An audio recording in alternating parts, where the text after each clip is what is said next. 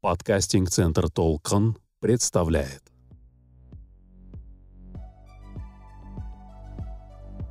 Мы не можем рекомендовать казахстанскую вакцину, пока ученые, разработчики казахстанской вакцины не пойдут навстречу и не исполнят свои обязательства. В научном мире есть правило.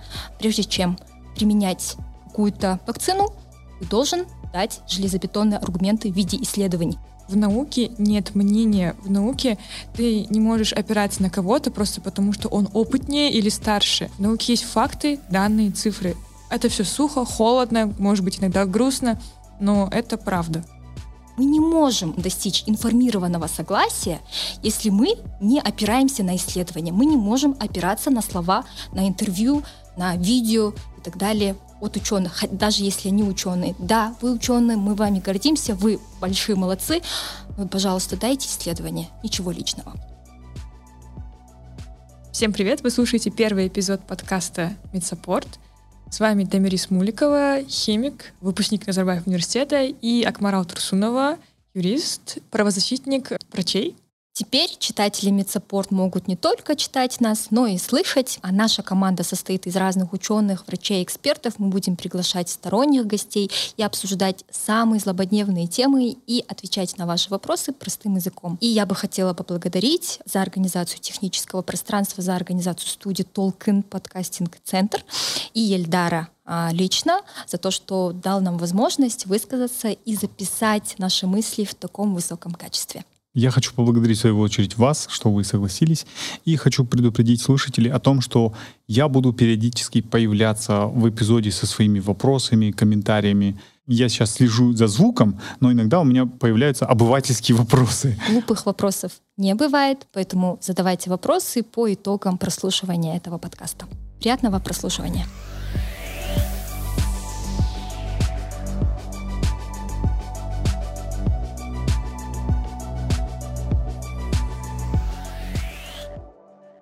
Науке очень много сложных разных слов, но я призываю читателей не смущаться, мы будем стараться говорить простым языком. Почему мы сегодня собрались для подкаста? Вчера мы выпустили свое заявление и позицию по поводу казахстанской вакцины, которой мы хотели бы гордиться, но для гордости нам не хватает а, научных исследований, которые были бы опубликованы в международных рецензируемых журналах с экспертизой независимых ученых и экспертов. Вот, мы бы хотели прояснить момент, что для нас казахстанская вакцина, несомненно, достижение, но нам нужно налаживать коммуникацию и завоевывать доверие людей, потому что каждый имеет право на то, чтобы знать, на что пошли деньги налогоплательщиков а, какая вакцина была сделана и что собираются колоть казахстанцам. Так, у меня, Тамирис, для тебя первый вопрос. Вчера нас критиковали за то, что мы якобы сказали, что формальдегид опасен. Скажи мне, пожалуйста, формальдегид используется для других вакцин? Да, у формальдегида у него на самом деле огромная история по использованию в инактивации вирусов. То есть, когда мы говорим о вакцинах, мы должны помнить, что у нас есть несколько разных э, видов вакцин. Одна из них, это старейшая методика, это э, как бы инактивирование, когда мы убиваем вирус, э, но у формальдегида у него есть э, тоже свои какие-то сложности. То есть э, формальдегид, он должен хорошо, очень сильно э, изучаться. То есть у него э, должны подбираться определенная концентрация, при э, обработке вируса, определенная температура и определенная длительность этой инактивации. Для каждого вируса она своя. И то есть мы не можем говорить то, что вот э, мы давно используем формальдегид, поэтому это как установка что она априори будет работать на коронавирусе очень эффективно. Поэтому нужны дополнительные исследования. И поэтому нам так важны так, клинические исследования, которых мы как раз-таки добиваемся, пытаемся добиться от разработчиков. То, как формальдегид именно влияет на оболочку вируса, насколько он меняет вообще вирус, насколько будет эффективный иммунный ответ. Это вопросы, которые мы задаемся. На самом деле формальдегид, он нацелен именно на то, чтобы убить э, нуклеиновые кислоты внутри вируса. То есть вирусы, они бывают ДНК-вирусы, РНК-вирусы. В случае коронавируса это РНК-вирус. Но из-за того, что формальдегид это достаточно такое реактивное вещество, оно может также затронуть и поверхность э, вируса, оболочку, а также такой очень важный элемент именно коронавируса — это шип-белок, и он может как бы поменять его конформацию. Когда ты меняешь конформацию, то есть ты уже какой-то видоизмененный вирус даешь э, организму, и организм потом, когда встречается с настоящим коронавирусом, он может его не распознать, потому что он очень сильно может его поменять. Но это все не точно. То есть почему у нас сомнения? Потому что когда я искала в научной литературе, как убивают формальдегидом коронавирус, именно коронавирус, я нашла очень мало данных по этому поводу, поэтому я не знаю, насколько эффективна эта вакцина может быть. Угу. То есть формальдегид это как отбеливатель, а там один стакан отбеливателя для там, не знаю, одежды хорошо, но там пять стаканов и одежды как бы уже нет, да? Вот примерно так, если говорить. Примерно можно, да, сказать так. А, у формальдегида главная как бы сложность в том, что нужно подобрать оптимально такие условия, чтобы а, полностью коронавирус был убит, что он а, но не видоизменен. Да, но не видоизменен, чтобы он... вот такой баланс да, нужно найти вот такие оптимальные условия для этого. А скажи, пожалуйста, ученые других стран, которые разработали другие вакцины, они используют формальдегид? Насколько я искала, насколько я искала информацию по другим инактивированным вакцинам, в основном это китайские вакцины, например, Sinopharm, Sinovac, нет, они используют э, бета-пропилактон, это другой реагент. Э, он не такой старый, возможно, но тоже имеет такую хорошую историю, хороший опыт. Э, бета-пропилактон, он э, немного по-другому действует. Он в большей степени направлен именно вот на вот это ядро вируса нуклеиновые кислоты РНК, ДНК, и он в меньшей степени затрагивает оболочку вируса, но он все равно ее трогает просто в меньшей степени, чем формальдегид. И все равно у того же бета-пропилактона ученые должны найти оптимальные условия для вот этого процесса инактивации. А, мы в нашем обращении делали ссылку на этот протокол, как ученые смогли инактивировать вирус, а, чтобы не затронуть важные участки, чтобы организм его распознал. Давайте для читателей я еще раз объясню, как работают инактивированные вакцины. Это убитые вакцины. Представьте себе, что ваш организм — это большой жилой дом, и туда заходит почтальон а, с, не знаю, портретом какого-то преступника. И каждый житель должен распознать а, запомнить этого преступника, и в следующий раз, когда этот человек зайдет, они должны его не пускать домой.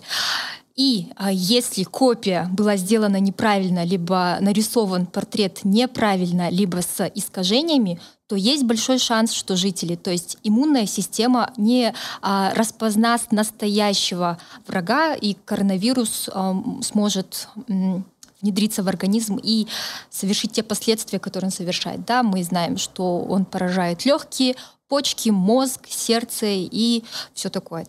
Теперь еще я бы хотела уточнить, да, формальдегид используется для других вакцин, но для них уже давно разработаны протоколы для оптимального убийства вируса, чтобы его не видоизменить сильно, а, но при этом он не опасен, и формальдегид а, потом убирается, да, то есть несколько этапов очистки проходит, и а, еще формальдегид, насколько я знаю, участвует в синтезе белков, он есть у нас в крови, он так далее. в каких-то таких маленьких, маленьких количествах да. есть э, в организме, сам по себе присутствует. Да, ну и, соответственно, когда вирус инактивирует формальдегидом, потом он подвергается очистке, mm-hmm. то есть от этого формальдегида. Давай расскажем нашим слушателям, как в других странах правительство, ученые, Министерство здравоохранения коммуницируют э, с гражданами по поводу внедрения каких-то новых вакцин? Во-первых, для того, чтобы убедить население, то есть э, большое количество людей, которые не являются врачами, нужно сперва убедить врачей и ученых. Язык э, науки — это публикации, исследования и так далее. Сперва мы объясняем ученым, то есть ученые объясняют ученым, врачам, коллегам, как работает вакцина, э, ведется научная дискуссия, потом э, результаты публикуются. После публикации результатов научные популяризаторы, а, государственные институты, тоже Минздрав, который отвечает за просвещение населения и за, э, э, скажем так, санпросвет, а, они объясняют людям на человеческом языке, как вакцина работает, почему это важно и так далее. Вот для меня очень показательный пример Израиль. Там очень хорошая наука, там очень хорошая медицина, и доверие к врачам и ученым очень высокая. И благодаря тому, что там эти институты хорошо работают, а, они уже вакцинировались а, там 80 с чем-то процентов, они вакцинируют уже детей, они вакцинируют беременных, они сняли маски на улицах. А, сегодня или вчера они отменили масочный режим в некоторых закрытых помещениях, но в больницах и в каких-то санитарных зонах они должны носить маски. При этом все последний месяц случаи распространения короны именно в Израиле они завозные, то есть люди, туристы, либо э, там э, израильтяне, которые возвращаются из других стран, они привозят корону, будучи непривитыми. Это прекрасно. Вот а что у нас сейчас происходит? Тут э, мне немного будет больно говорить, наверное, просто потому, что нас э, в университете учили, что за научными какими-то фактами идут доказательства. А, мой профессор, он очень э, любит эту фразу «Тамирис, ты не можешь никому верить, э, даже себе». И за тебя должны говорить какие-то цифры, и ты не должна подвергаться каким-то мнениям э, экспертным. И что происходит у нас с вакцинами в Казахстане, то что с какого-то определенного периода времени мы просто слышим со СМИ, что вот ученые начали разработку, ученые выбрали там такой э, метод разработки вакцин. Ученые начали клинические испытания, ученые начали это. И это все мы слышим э, в СМИ в основном. Ни одной публикации за все это время я не видела. Ни одной какой-то доклинической э, стадии я не видела, ни первой, ни второй. То есть все, что я могла получить, информацию, это э, интервью каких-то ученых, интервью разработчиков на Forbes, э, интервью в Тенгри и да, все. И все такое, можем перечислять долго. Да. Вот смотри, для меня вот кажется, что это такая пирамида, это не только пирамида доказательности. В смысле, вот э, внизу пирамиды большим э, таким пластом лежит вот доказательная медицина, а внутри доказательная медицина, наука, вот факты, железобетонные аргументы, основанные на фактах, исследованиях и так далее. И наверху статьи СМИ, где это все пережевывается для обычных да. людей простым языком. Да. У нас почему-то эта а, пирамида перевернута, она неустойчива, поэтому, возможно, наши казахстанцы, многие думающие люди не верят казахстанской вакцине, и сейчас задача казахстанских ученых вернуть доверие к себе и показать факты, факты, а, показать свою открытость к дискуссиям, открытость данных, и что они могут поделиться с этими данными не только с казахстанцами, но и экспертами из-за рубежа. Так обычно должно делаться. Вот а, представьте себе, дорогие читатели, что вот, вот эта пирамида сейчас перевернута, она неустойчива, и мы пытаемся ее перевернуть, показать, что первичные на самом деле исследования, и только потом разные интервью, пресс-туры и так далее, которые будут говорить о результатах исследований. Еще тут а, Тамирис, ты вот только что сказала доклинические исследования, потом клинические исследования. Я бы хотела рассказать, что до клиника, вот то, что говорила Тамирис, как мы убиваем вирус так, чтобы он не изменился до неузнаваемости для организма. А второй момент — клинические испытания. Вот сейчас наши ученые говорят о том, что вот третья фаза будет закончена летом, ну сейчас уже лето. А первая, вторая фаза закончена, но почему-то по ним хотя бы предварительных данных нет. И а, у нас вопрос возникает, как вы перешли на третью стадию если вы не собрали данные, не проанализировали данные, не оформили данные по преклиническим испытаниям, по первой фазе, которая по маленькой выборке, и второй фазе, которая там проверяет иммуногенность и так далее. Вот это вот самый большой поинт и, наверное, моя большая боль, потому что я здесь не вижу логики в действиях ученых. Хотя они должны, наоборот, быть тем э, светилом, которое вот в эпоху черной пандемии мракобесия должны показывать людям свет. Скажи мне, пожалуйста, почему мнение может быть ошибочным? Почему мнение и факты несопоставимы? Ну, потому что в науке нет мнения на угу. самом-то деле. В науке есть теории. Например, какой-то человек, э, у него есть какой-то определенный багаж знаний. Например, э, в химии, да, у него есть какая-то теория. Вот он взял какую-то молекулу, она способна, например, грубо говоря, убивать раковые клетки, да, и мы можем использовать эту молекулу в лечении рака. То есть он на основании каких-то своих предположений, на своих теоретических знаниях, он об этом говорит. Но это его только теория.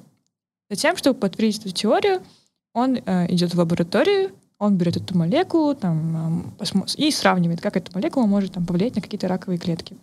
Потом, если у него достаточно доказательств собирается, именно доказательств в цифрах, в графиках, каких-то определенных на, на микроскопе он смотрит на клетки, что-то еще, собирает результат экспериментов, если он видит, что это действительно работает, он отправляет это в научный журнал, где уже в научном журнале разные эксперты, именно те люди, которые работают в этой сфере науки, они проверяют, насколько его эксперименты могут быть правдивые, не приврал ли он с какими-то результатами, не подался ли он сам какому-то когнитивному искажению. Например, он, может, хотел увидеть, чтобы эта молекула работает, и он как-то мог э, неправильно интерпретировать данные.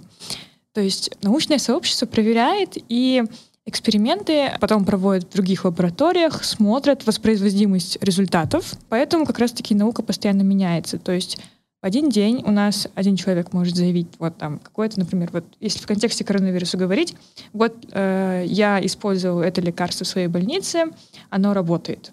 Но я это сделал по какому-то там ретроспективный анализ, то есть я посмотрел на своих пациентов, вроде работает. Но это как бы, возможно, ему хочется верить, что оно работает. Возможно, там какие-то факторы не были учтены.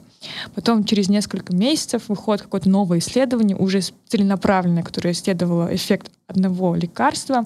Там поделили людей на контрольные группы, на группы этого лекарства. И он говорит, нет, это не работает. Поэтому а, это абсолютно нормально, что это меняется. И нужно хорошо помнить то, что в науке нет мнения, в науке есть только факты, а в науке есть цифры, в науке есть статистика. То есть Какие-то цифры нам говорят, это работает. Какие-то цифры говорят, нет, это не работает. Вот в контексте пандемии коронавируса вот а, многие люди критикуют а, наше здравоохранение за то, что протокол менялся там 10-15 раз, но это нормально, потому что наука постоянно себя перепроверяет, так как вирус новый, вначале было очень много теорий, как это лечить, и это все экспериментально а, там, проверялось на разных группах людей, и многие из них просто не прошли отбор, как и вакцины. 283 вакцины, если я не ошибаюсь, были в самом начале 2020 года зарегистрированы как кандидаты на вакцину, из них только 32 вышли на прямую третьей фазы. То есть а, Многие люди видят один успех одного открытия, того же МРНК вакцины, но не знают, что за одним таким, не знаю, Нобелевским лауреатом, либо звездой науки есть тысячи лабораторий, которые тысячи часов э, тратили тысячи реагентов на поиск одного единственного вопроса, но вот это, опять же, такая пирамида в самом начале, это вот такой успех, а за ним большой айсберг нижний с неуспехом, о котором люди просто не догадываются, и поэтому ученые очень быстро перегорают. Кстати, мы здесь не одни. Процесс записи и процесс вот подкастинга сейчас контролирует Ильдар Кудайбергенов, и у него, оказывается, есть для нас злободневный вопрос от его френда в Фейсбуке. Ильдар, давайте. Добро пожаловать в ваш подкаст. Да. да, всем привет, меня зовут Ильдар Кудайбергенов, я сооснователь, директор подкастинг-центра Толхун, который в Астане. И я вчера вот вечером смотрел ленту Facebook, я не очень активный человек там, но как бы бросилось в глаза вот это вот. Я прочитал до этого ваши сообщения, я такой думаю, ну окей, сообщение, сообщение. И потом меня привлек эта запись, потому что я понял, что в контексте говорится о вас. И как бы я прочитаю, да, о чем там говорилось. Я думаю, этот человек узнает себя, да. Он пишет, единственный вопрос к каким-то там медсообществам, которые критикуют казахстанскую вакцину. А где вы были раньше? Хайпажор. Извините, да. И, а, и добавляет о том, что атын шықпаса жер өрте деген осы. Это было ожидаемо, что нас будут обвинять в хайпажорстве, потому что мы несколько месяцев добивались, просили, умоляли разработчиков публиковать исследования. Первый наш призыв, мы сегодня посмотрели, он был опубликован в феврале. Мы тогда говорили о казахстанских вакцинах, кто какой институт разрабатывает вакцины, и призвали, что еще, несмотря на то, что клинические испытания начались, по преклиническим испытаниям нет никаких данных, ученые, коллеги, давайте а, опубликуем результаты, чтобы видеть, знать и так далее. Потом, как только появилась информация, что казахстанскую вакцину будут применять массово, а, встал вопрос, да, где публикации исследований. Мы вначале написали, почему мы ничего говорим о казахстанской вакцине. Потому что по нему нет исследований, результатов исследований. К нам каждый день с начала кампании вакцинации обращаются там было в день две или три тысячи сообщений о том, что делать. У нас даже есть, э, скажем так, подборка вопросов и ответов на самые разные вопросы, там 60 ответов только про вакцину. И у нас многие спрашивают, что мне колоть? Можно ли колоть спутник? Можно ли колоть китайскую вакцину? Можно ли колоть казахстанскую вакцину? В чем разница? И мы не можем про казахстанскую вакцину рассказать, хотя мы очень хотим. Мы очень хотим, чтобы казахстанская наука служила человечеству, служила казахстанцам. Но мы не можем основывать свои взгляды и свои слова только на мнении ученых. Опять же, здесь работает принцип научности. Мы этим принципом очень сильно дорожим и не можем только потому, что это казахстанская вакцина, только потому, что это наши сограждане, говорить, что вакцина хорошая. Нам нужны факты. Что это за принцип? Принцип вот доказательности. Каждый э, препарат, каждая вакцина должна проходить строгий контроль. Это самое основное условие для безопасности и эффективности вакцин. Все вакцины, которые мы знаем, которые искоренили многие болезни, они прошли очень долгий путь от лаборатории до конечного пациента. Поэтому мы бы хотели, чтобы этот путь нелегкий, наша казахстанская вакцина прошла с открытым лицом, не ударяясь в грязь. Поэтому мы просили больше двух месяцев. А, у нас есть вирусолог Асель Мусабекова, которая разговаривала с разработчиками и предлагала им помощь. Даже а, Бота Госкаукенова, наш директор фонда, тоже говорила, ребята, я могу, если хотите, выполнить за вас черную работу. Дайте мне данные, я их систематизирую и оформлю для исследования, чтобы их отправить. Но наши слова были не услышаны, и мы уже начали искать... Ваши слова доставлены, да, прочитаны? Да, они доставлены, они а, были в курсе, что мы просим исследования. И даже в СМИ они отвечали на наш вопрос, что у них нет времени на публикацию исследования. Хотя, к моему, не знаю, удивлению, они ходили по пресс-турам, раздавали интервью, подкасты, всякие вот такие разъяснительную работу, но без доказательной базы. А потом мы начали начали вот через вот такие а, Министерство здравоохранения организовывало разные круглые столы с экспертами про казахстанскую вакцину, и мы воспользовались этим случаем, чтобы задать вопросы в лоб, что а, используется для инактивации, какая там температура, э, что а, вы делаете, вот протокол, а, вот все эти вопросы, которые нас волновали, были заданы и были получены ответы. Да, это было не письменно, но нам этого было достаточно, чтобы понять, что у казахстанской вакцины сомнительная эффективность. И мы хотим эти сомнения развеять. Я очень хочу, чтобы я ошибалась, я очень хочу опровергнуть слова MedSupport и сказать с гордостью, наша казахстанская вакцина работает, мы ошибались. Наука всегда перепроверяет себя, она самокритична. И многие вещи, которые мы 20 лет думали, что так, сегодня работают по-другому. И, и точно так же MedSupport, а, пользуясь этими научными принципами, готов пересмотреть свою позицию, как только ученые дадут исследование, которое прошло международную экспертную оценку. А мы на самом деле никогда не заявляли в своем посту, что мы против вакцины, что мы не поддерживаем ее использование. То есть нам подписчики регулярно задавали вопросы. Что вы скажете о казахстанской вакцине? Что вы считаете правильным? Правильно ли вакцинироваться сейчас казахстанской вакциной? Из-за того, что эти вопросы скопились, они оставались без ответов, мы написали такой пост. Просто потому что ну, нас как будто загнали уже в угол. С такими вопросами мы не знали, как уже отвечать. А, и в нашем посте мы пишем о том, что мы не можем рекомендовать, потому что мы не знаем, что там с этой вакциной. То есть, когда я задала вопрос на лектории про процент, откуда взялась эта цифра, 96% эффективности, мне ответили, что это из э, данных по сероконверсии. Что такое сероконверсия? Сероконверсия — это именно количество антител у людей, которые привились. Ну, например, я знаю, у переболевших людей у них высокий титр, но они все равно заболели повторно. То есть количество антител не говорит о том, что есть какое-то качество. Да, мы должны не забывать, что еще есть качество антител, и как бы когда он сказал, что они проверяли эффективность по сероконверсии, то есть у нас нету как бы деталей именно этого эксперимента, то есть какие контроли были использованы, какие это антитела, против чего э, вырабатывались эти антитела, насколько они качественны, насколько они могут защитить человека от инфекции. То есть мы этого не знаем, именно поэтому 96% вот эта цифра — она ввергла нас в сомнение. То есть то, что это не может отражать действительно эффективность. Вот наши сомнения связаны двумя большими аргументами. Первое, что формальдегид сильно может менять структуру белка коронавируса, и организм может не распознать. Второй момент, что эффективность высчитывали сомнительным образом. А, то есть мы вот эти аргументы перетекают из одного в другое. То есть даже если мы измерили количество антител, мы не знаем, это антитела на видоизмененный вирус, потому что мы должны убедиться, что должен быть отдельный протокол, где черным по белому показано после инактивации формальдегидом, как вирус выглядит, все такое. Мы не знаем, антитела могут быть на видоизмененный коронавирус, который не циркулирует среди людей. Это ну, как бы да. Я еще бы хотела сказать, что медсаппорт КИЗ с самого начала пандемии ждала вакцину не только от казахстанских, но и вообще в принципе вакцину ждала как панацею от пандемии.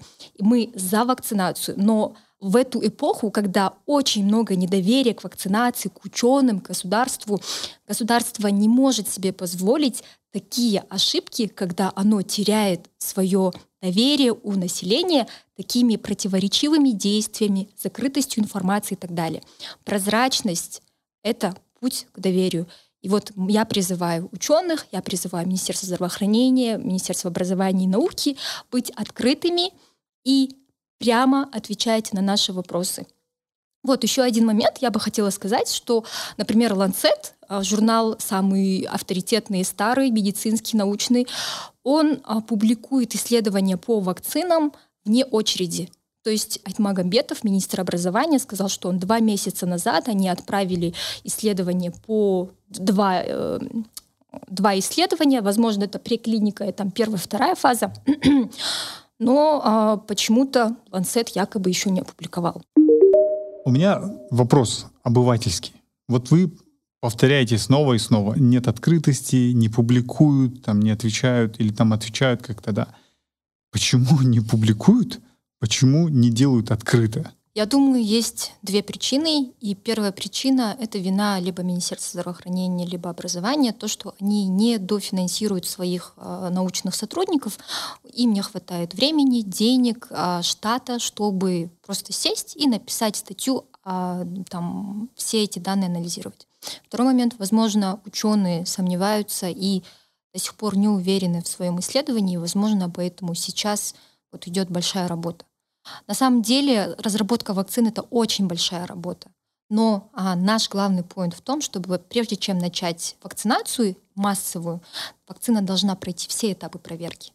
Потому что если на этом этапе мы сделаем ошибку, ученые сделают ошибку, либо государство сделает ошибку, то мы рискуем подорвать авторитет не только государства, но и вакцины и науки в целом. Такие случаи в Казахстане и в СНГ уже были. Есть такая история.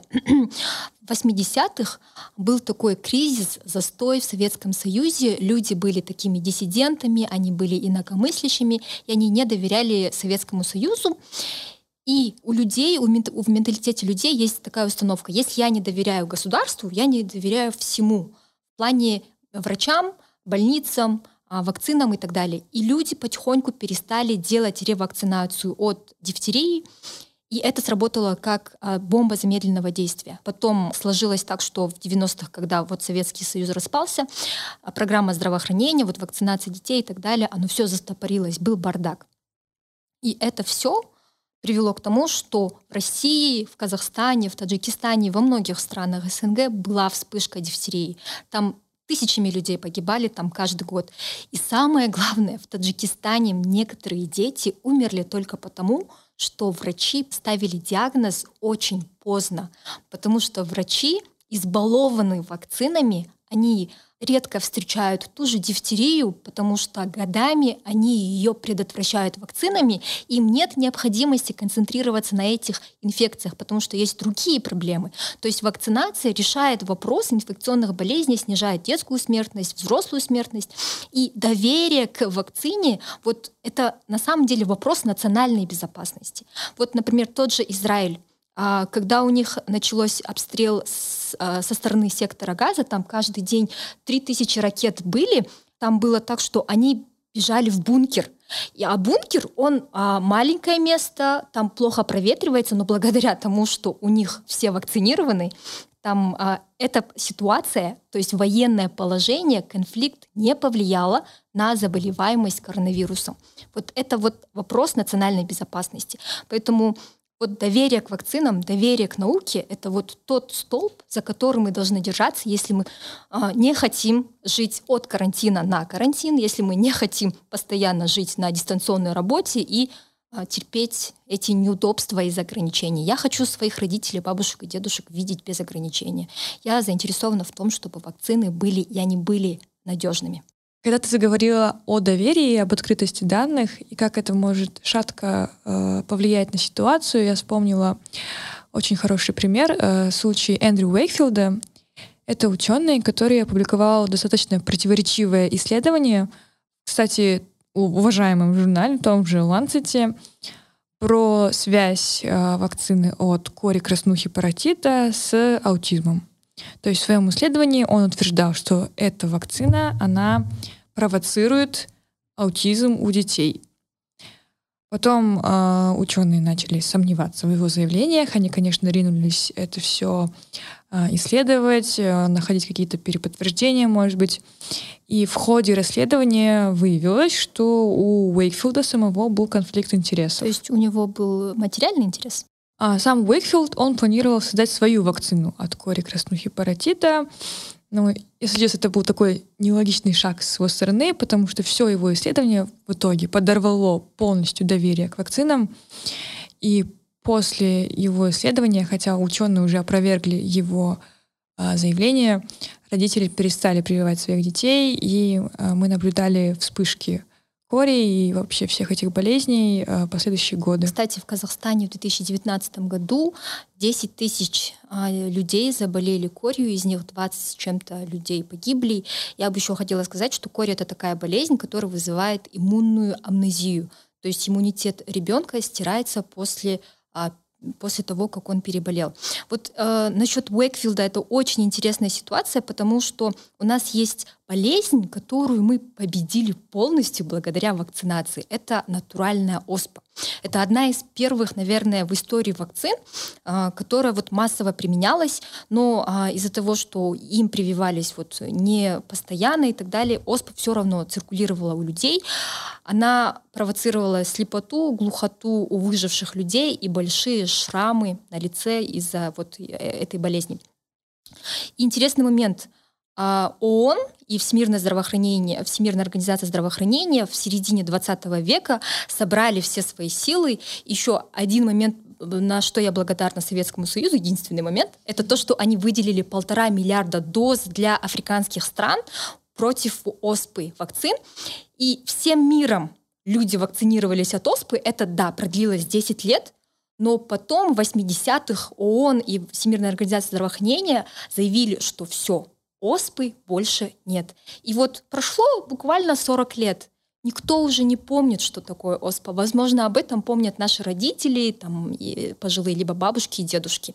Мы очень быстро привыкаем к хорошему, то, что оспа там может выкосить половину города и так далее, мы это уже не наблюдаем. И э, с Уэкфилдом такая история, что некоторые ученые говорят, но это всего лишь мнение, я просто расскажу, что, возможно, мы тогда вот в 90 таком-то году были э, близки к тому, чтобы искоренить корь полностью. То есть мы бы сейчас вообще бы не знали, что такое корь через 20 лет, если бы Уэкфилд не опубликовал свою статью. Еще самый страшный момент, то, что ученые, настоящие ученые, которые не там, у них нет конфликта интересов, Несколько раз, десятки исследований есть, которые проверяют связь вакцины с аутизмом. Там я видела выборки из двух миллионов детей там, в Дании и так далее. Нет связи между аутизмом и прививками. Но этот стереотип настолько глубоко въелся в общественное сознание, что бедные родители, которые, к сожалению, столкнулись с аутизмом, они чувствуют свою вину за то, что они согласились вакцинировать своего ребенка. Они винят себя, что они доверились врачам, поэтому они потом вообще не доверяют врачам, идут на народные методы лечения и делают еще хуже. И вместо того, чтобы объяснить, что аутизм вызывается там спонтанно какими-то э, генетическими изменениями, что еще очень много нужно исследовать, что исследования до сих пор проводятся, но мы точно знаем, что вакцина от э, там, кори, краснухи, паротита не вызывает аутизм. Нам приходится, вот вместо того, чтобы действительно исследовать аутизм, нам приходится доказывать базовые вещи, что это не опасно, что э, аутизм — это не приговор. Вот, и что Дорогой родитель, ты желаешь для своего ребенка и для себя самое лучшее. Ты не виноват в этом. Так случается. Но не вини себя за то, что ты согласился на вакцинацию. Вот Уэкфилд, спасибо тебе за то, что ты отбросил нашу науку на столетия назад. Просто это очень хороший пример того, что вот как одна ошибка человека, она повлияла очень сильно на доверие э, и коммуникации между наукой и обществом. И это вылилось в такую большую проблему. Именно поэтому мы так беспокоимся сейчас за открытость данных, за коммуникацию. Именно поэтому мы требуем исследований, мы требуем научных доказательств, чтобы потом у людей не возникло вопросов или каких-то недомолвок, недоверия по отношению к вакцинам. У нас даже есть пример годовой давности, когда государство не говорило, что такое коронавирус, начались рассылки о том, что это не болезнь, что это не существует. И государство не смогло убедительно сказать, ребята, мы закрыли на карантин вас не просто так, мы сейчас перестраховываемся, потому что очень мало данных, возможно, возможно это болезнь, как ОСПА, которая там в 2020 году ОСПА унесла жизнь 200 миллионов людей минимум. Некоторые подсчеты говорят 500 миллионов людей минимум. Это больше, чем за две мировые войны вместе взятые. То есть а, Поэтому многие государства перестраховались. Я до сих пор поддерживаю государство за этот карантин, который продлился там несколько месяцев. Да, он был строгий. Возможно, где-то были ошибки. Но самая главная ошибка была в том, что тогда людям не объяснили обычным языком, почему это делается. И вот эта ошибка стоила нам жизни многих людей, потому что многие после карантина не верили в коронавирус, не носили маски, ходили на той, заболели. Супер распространение, когда коллектив болеет, семья вся болеет. Скорая приезжала по 24 часа, мы ждали скорую там 2-3 э, а, дня. И э, даже не с вакцинами, именно вот такое доверие вот в таких проблемных вопросах может стоить жизни. Мы это на своей шкуре, на шкуре казахстанцев, это полностью прочувствовали. Поэтому это очень важно быть открытым. Даже президент говорит, слышащее государство, вот, пожалуйста, услышьте нас. Давайте ответим на вопросы ученых, давайте ответим на вопросы обывателей, давайте проведем открытую дискуссию а, с экспертами, давайте отправим исследование, опубликуем ее, чтобы нам не было стыдно за казахстанскую вакцину. Отличный спич. Давайте вернемся к второй части вопроса моего товарища из Фейсбука. Да? Я с ним виделся один раз, поэтому как бы, э, с удовольствием увижусь еще раз, поговорю. Мне очень интересна его позиция на самом деле. А, будет возможность, может, пригласим его сюда. У нас как раз вот есть одно место, как бы в Толхан подкастник можно записываться в четвером. В общем, вторая часть его вопроса в том, что вот объявили о том, что разрабатывают вакцину, вот объявили, что теперь там собирается президент привиться, вот министр привился, вот там все массово идет. Почему вы тогда не поднимали вопрос о формальдегиде? Мне кажется, об этом вторая часть его вопроса. Потому что мы буквально сами 2-3 недели назад узнали о формальдегиде. Мы это вытащили во время прямого эфира, во время лектория. У человека, которого хоть как-то располагает какой-то информацией об этой вакцине. То есть до этого, а, когда Министерство образования и науки, Минздрав делился информацией о Казваке, там нигде, нигде не было упоминания о том, как инактивируется вирус. Я даже очень хорошо помню, где-то я спрашивала на, в Инстаграме, просто назовите мне реагент хотя бы. Мне нужно знать, чем вы инактивируете. Вот. И только во время лектория мы вытащили эту информацию, узнали про формальдегид. И изучение вопроса а, изучение мировой практики, а, перекопать всю информацию про инактивацию вакцины занимает, во-первых, время, во-вторых, мы должны еще перепроверить. Еще да. у нас был очень тяжелый моральный груз. Мы понимали, что нужно говорить, но мы знаем, что мы рискуем там, карьерой и так далее.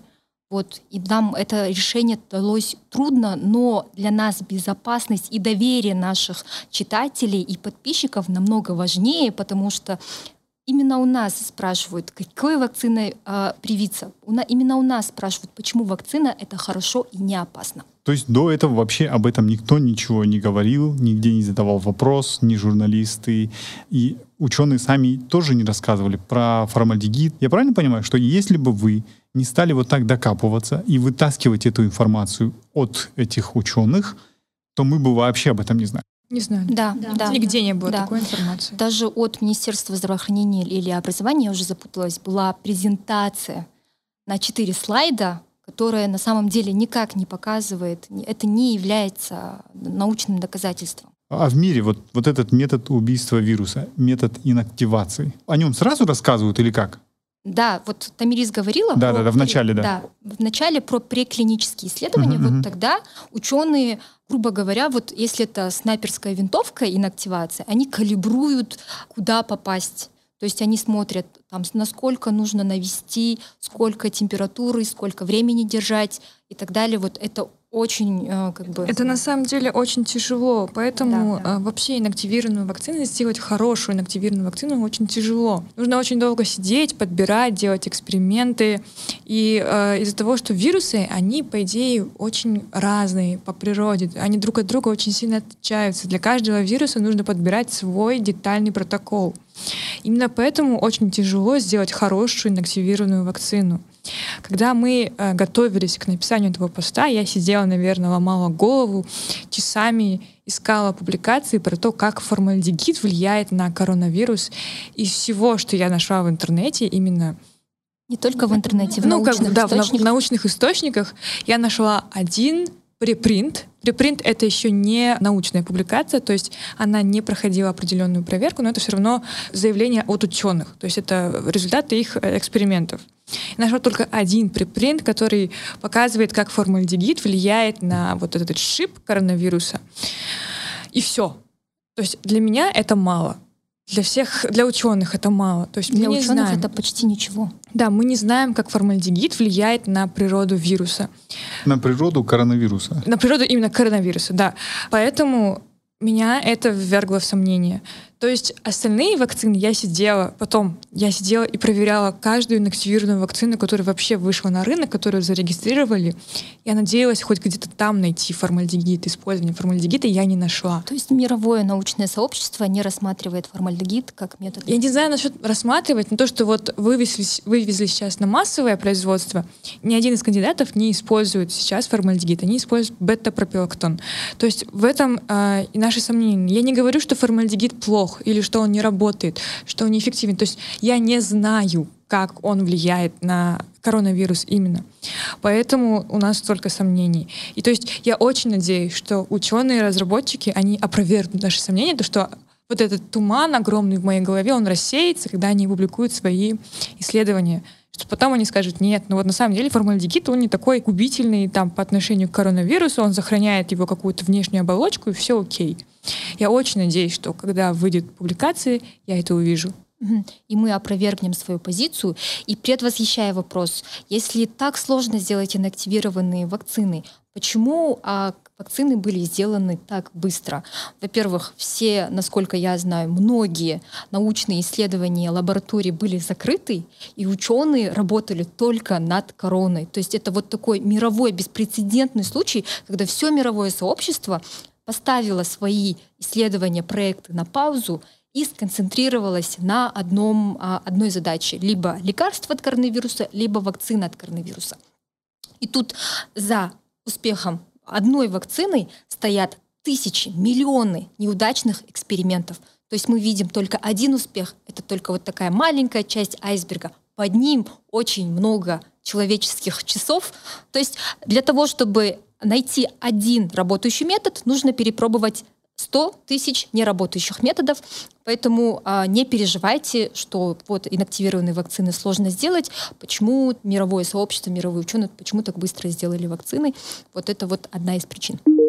В эпизоде несколько раз звучало о том, что вы сомневаетесь в формальдегиде, потому что вы не знаете данных, какая там температура, количество. У меня вопрос, о чем это сомнение?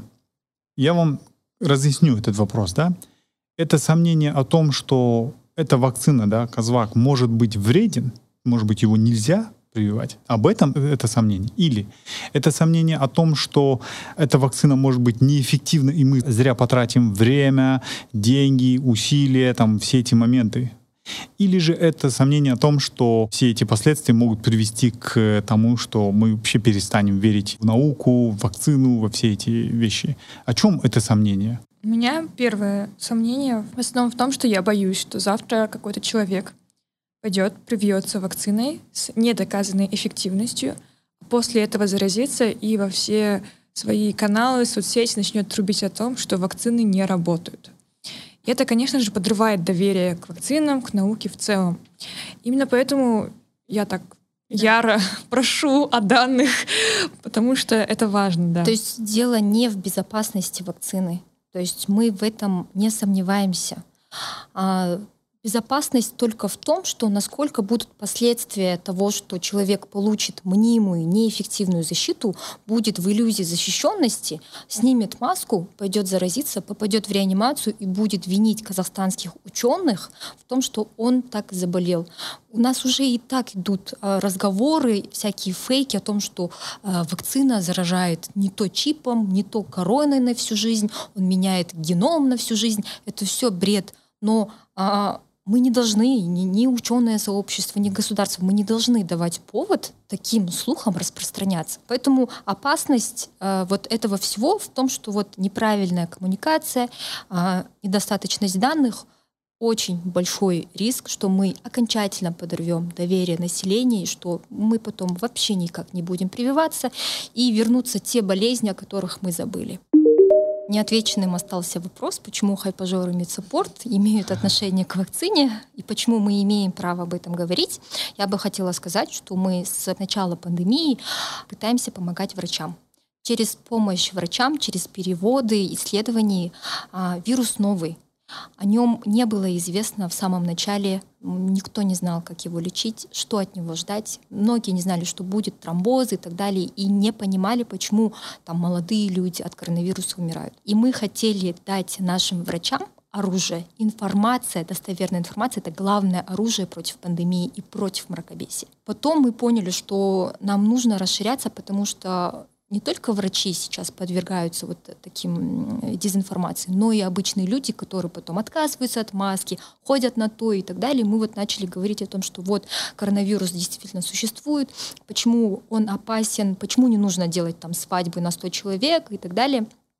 И потом, как только а, мы э, скажем так, набрали авторитет как достоверный, независимый источник научной информации, которая подается людям в удобной и понятной форме, а, мы начали говорить, какой выход из пандемии. Первое — это либо досидеть до карантине, либо вакцинация. Мы ждем от ученых вакцину, потому что уже тогда было известно, что вот уже начались разработки, мы с большой надеждой ждали.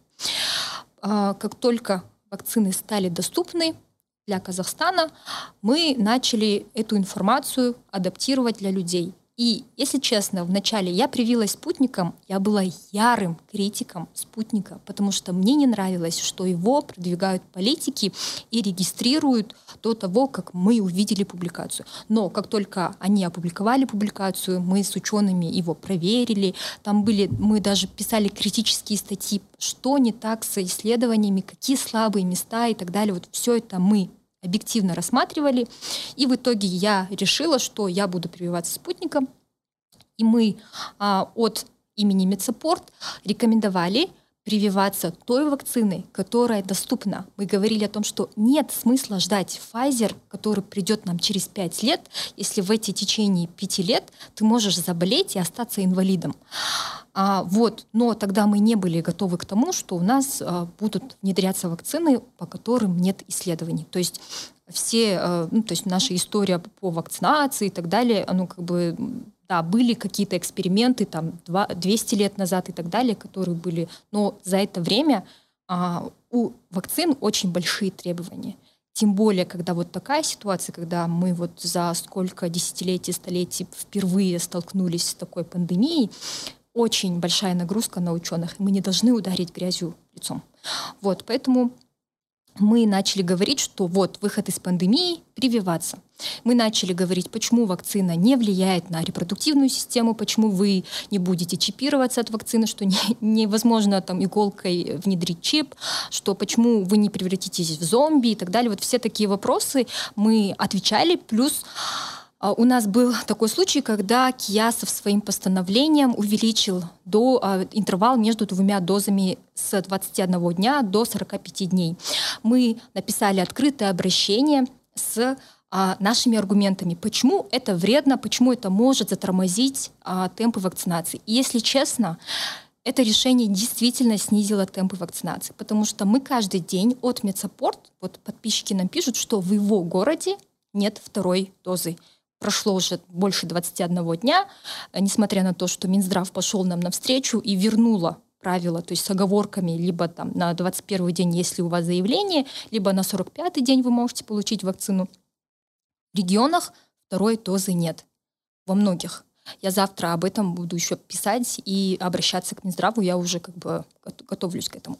И вот этот момент э, мы за то, чтобы кампания вакцинации прошла нормально, чтобы люди доверяли, а ученые отвечали на вопросы. Поэтому да, мы имеем право говорить про вакцинацию, потому что мы с самого начала агитируем людей вакцинироваться. И мы не можем людям врать, либо говорить недостоверную информацию. Это большая ответственность. Мы несем ответственность за других людей, если мы взялись за то, чтобы просвещать население. Второй момент. В нашей команде работают ученые, я бы не я бы не постеснялась сказать, что это уникальные люди. Например, у нас в Казахстане нет профессии диабетолог.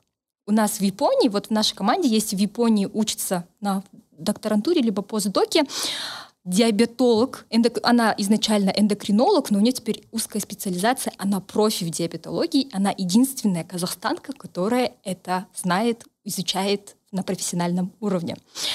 У нас есть иммунолог-онколог, который работает в Швейцарии, у нас есть вирусолог Асель Мусабекова, которой я очень горжусь.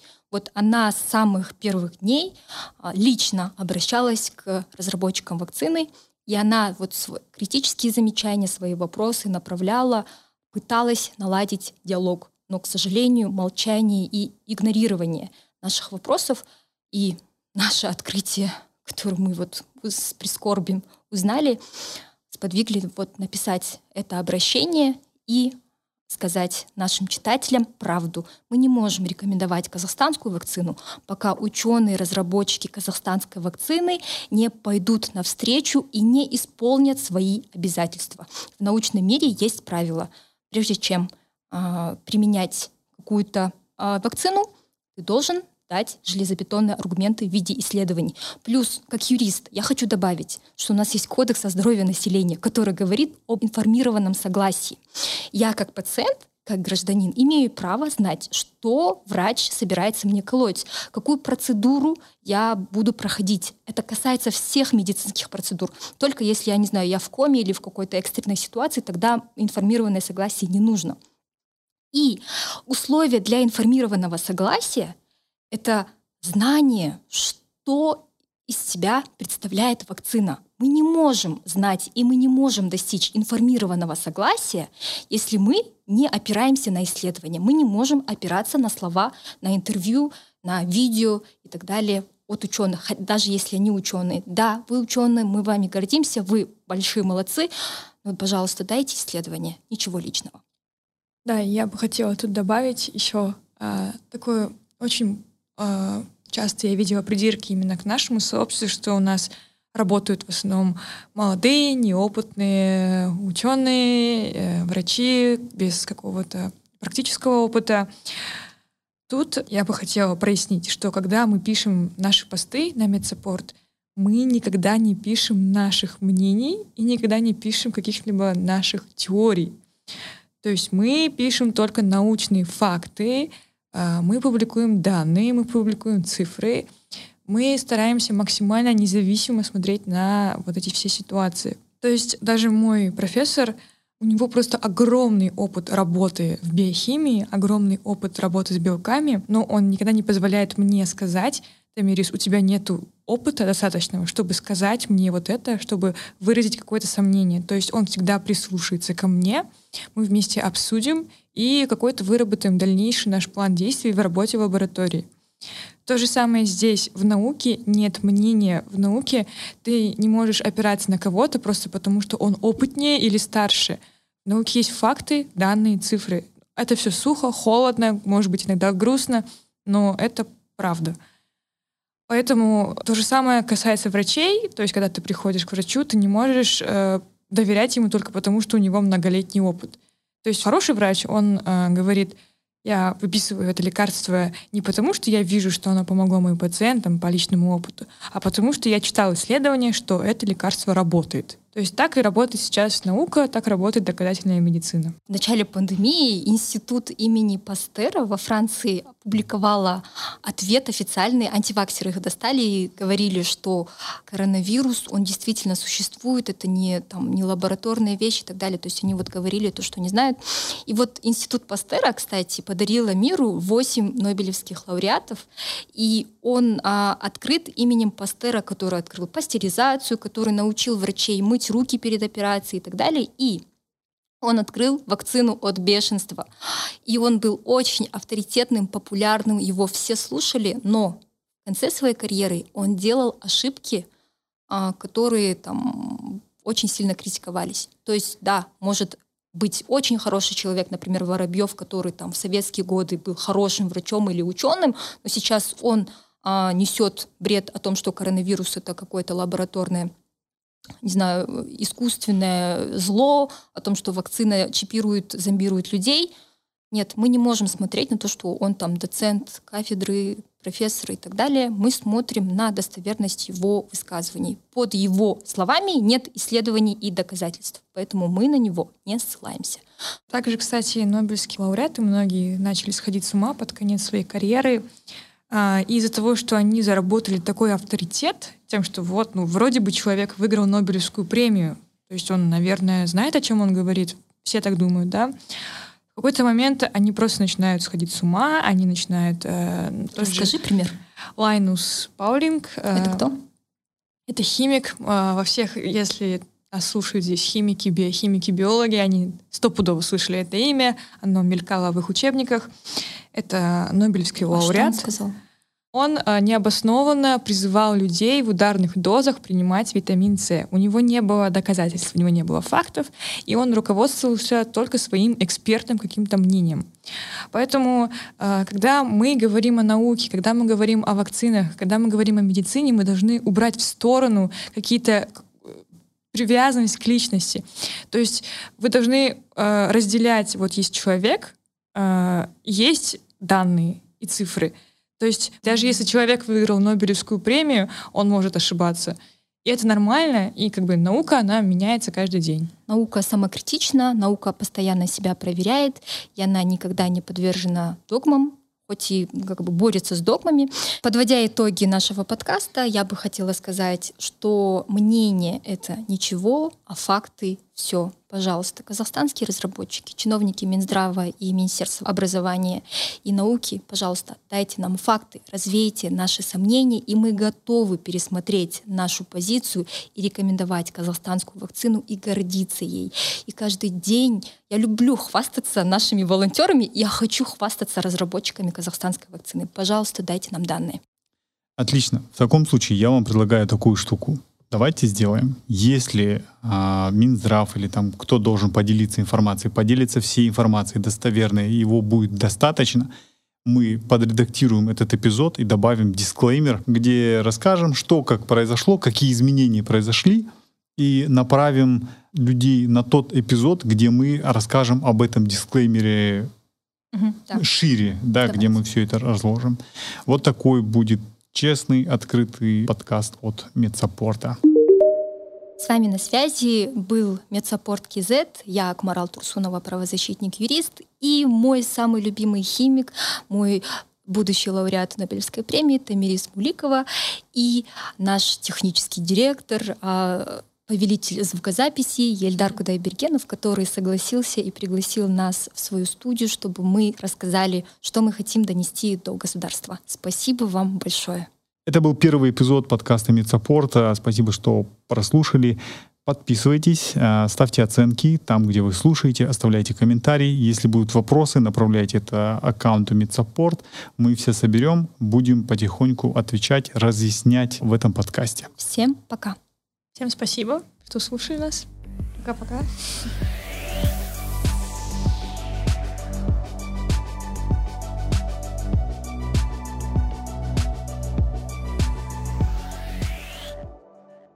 Записано и обработано в подкастинг-центре «Толкан».